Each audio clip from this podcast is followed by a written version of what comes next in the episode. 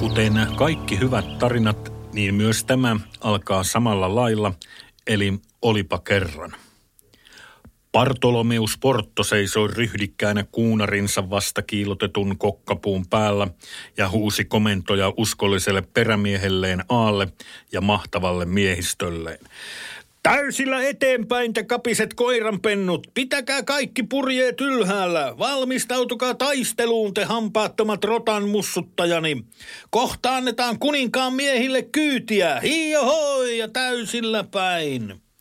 Bartolomeus Porto, tuo seitsemän meren pelätyin merirosvo, oli valmiina iskemään kolmimastoisen parkin Iiriksen kimppuun hetkellä millä hyvänsä – Iiriksessä tähystäjä oli huomannut Porton lähestyvän kuunarin muutama tunti sitten, ja nyt laivat alkoivatkin olla kohta ampuma etäisyydellä.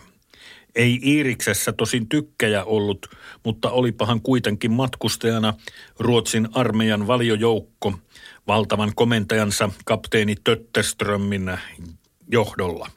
Miehet, Olkaa valmiina lasauttamaan, komensi Tötteström joukkojaan, jotka olivat valmiina laivan reunan takana musketit ladattuina. Käskystäni ponkaisette pystyyn ja annatte tulla merirosvoille päin näköä. Merirosvojen alus lähestyi vääjäämättömästi kohti Iiristä – nyt tarkka nenäisimmät pystyivät jo erottamaan tuulen tuoman hajun, joka muistutti etäisesti viime viikolla syötyjen lihapullien hajua, mutta joka oli oikeasti lähtöisin yhdestä merirosvosta, pursimies Petestä – Petestä, joka oli viimeksi peseytynyt muistin mukaan viime vuonna juhannuksena. Ja silloinkin vain siksi, että oli erään taistelun tuoksinnassa pudonnut vahingossa mereen, eivätkä Partolomeuksen miehet olleet antaneet hänen nousta takaisin laivaan, ennen kuin hän oli peseytynyt huolella ja hankannut varpaan välinsäkin mäntysuovalla. Porton alus oli jo lähes kiinni Iiriksen kyljessä – Tulta! komensi Tötteström, ja samalla hetkellä Ruotsin armeijan valiosotilaat kohottautuivat näkyviin Iiriksen laidan takaa ja laukaisivat muskettinsa kohti porton kuunaria. Bum, bum, bum, bum. Ruudin savu peitti hetkeksi koko Iiriksen kannen näkyvistä, kun 33 muskettia laukaistiin yhtä aikaa. Sitten savun keskeltä kuului karmaiseva huuto. Kaikki miehet hyökkäykseen, vallatkaa Iiris! Se oli Bartolomeus Porto. Se, joka pääsee ensimmäisenä Iiriksin kapuisiin, saa ylimääräiset rommiannoksen. Eteenpäin kapiset koiranpentuni. Eteenpäin te hampaattomat haukeni. Bartolomeus Porto huuteli käskyjä mainiolle miehistölleen, joka ryntäsi Iirikselle kuka milläkin keinoin. Merirosvoja ei pidätellyt hyökkäämästä mikään. Köysiä heitettiin ja lankkusiltoja viriteltiin.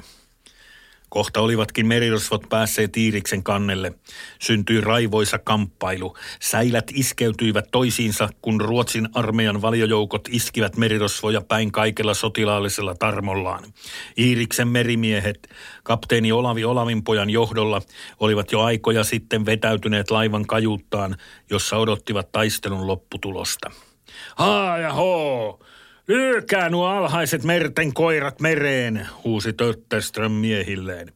Muistakaa rommi te murmelini, kannusti puolestaan Bartolomeus Porto miehiään. Taistelu eteni puolelta toiselle. Iiris heinui ja keinui. Miekat kolisivat toisiaan vasten eikä vastustajalle annettu armoja. Vammojakin syntyi eräs Ruotsin armeijan valiosotilas menetti pikkurillistään kynnen, kun mahtavan merirosvon yksi silmä Mikan miekka osui vahingossa siihen liian lujaa. Iskekää, iskekää, muistakaa, että te olette Ruotsin armeijan valiojoukko, huusi Tötterström käskyjä miehilleen ja raivasi samalla tietään kohti Bartolomeus Porttua, joka taisteli toisessa päässä laivaa juuri kahden alikersantin kanssa. Klap, klap, klap panivat miekat. Shui, ja yhtäkkiä alikersantit huomasivat olevansa ilman housuja. He kaatuivat lannen ka- laivan kannelle pitkin pituuttaan. Jos menette äkkiä laidan yli mereen, niin saatan pudottaa myöhemmin peräänne jopa pelastuslautan. Mutta jos viivyttelette, niin pistän teidät viikoksi samaan selliin pursimies Peten kanssa, sanoi Bartolomeus Porto alikersanteille, jotka vilkaisivat toisiaan ja ryntäsivät juoksujalkaa laidan yli. Kaksi poissa, muutama jäljellä, laski Porto. Samalla hän sivalsi miekallaan oikealle, svang, ja vasemmalle, svang. Ja jälleen kaksi Ruotsin armeijan valiojoukkojen miestä kaatui ja putosi mereen.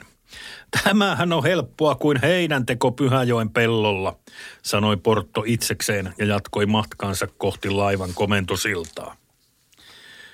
Vaikka Bartolomeus Porto olikin jo voitolla, oli hänen mainio miehistönsä hätää kärsimässä ylivoimaisen vastustajan edessä – Rutinoituneet Ruotsin armeijan valiosotilaat pistivät tiukasti kampoihin, eikä vaikuttanut ollenkaan siltä, että Porton mainiot merirosvot olisivat päässeet ollenkaan lähemmäs tavoittelemaansa rommivarastoa, eli Iiriksen kajuttaa. Itse asiassa koko merirosvojoukko oli joutunut piiritetyksi laivan perään ja taistelu vaikutti jo lähes hävityltä. Hyvä on te maakravun pyrstöt, huusi Bartolomeus Porto miehilleen yhtäkkiä. Se, joka pääsee ensimmäisenä komentosillalle, saa rommin lisäksi myös kilon suklaata. Lupaatko varmasti? kysyi yksi silmä Mikan Portolta. Yksi silmä Mika oli näin tottunut siihen, ettei Porton lupauksiin ollut aina luottamista, ei ainakaan silloin, kun lupaus koski rommia ja suklaata. Lupaan, lupaan kautta vanhan äitini liikavarpaiden. Se, joka ensimmäisenä pääsee komentosillalle, saa kilon suklaata ja tynnyrillisen rommia. Tuosta saivat merirosvot uutta puhtia ja rupesivat raivaamaan tietään kohti komentosiltaa. Miekat kalskahtelivat, merirosvot etenivät. Porto oli pysähtynyt hetkeksi ihailemaan miestensä etenemistä, kun yhtäkkiä hän tunsi musketin piipun painavan selkäänsä vasten. Jatkuu huomenna. Satu Versumi.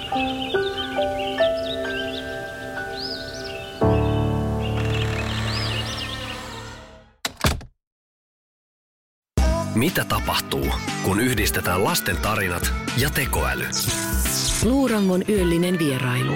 Se on ensinnäkin, se on ihana kuulla, kun se on mun niinku oma keksimä. Mieleen jäi se, kun se kattila räjähti. Sitten ne pelotteli sen pois. Uudessa lämminhenkisessä podcastissa tekoäly lukee satuja, joiden aiheet ovat tulleet lapsilta itseltään. Tämä podcast sopii kaikille, jotka pitävät saduista. Vähän höpöt löpöt. Nyt Podplayssä.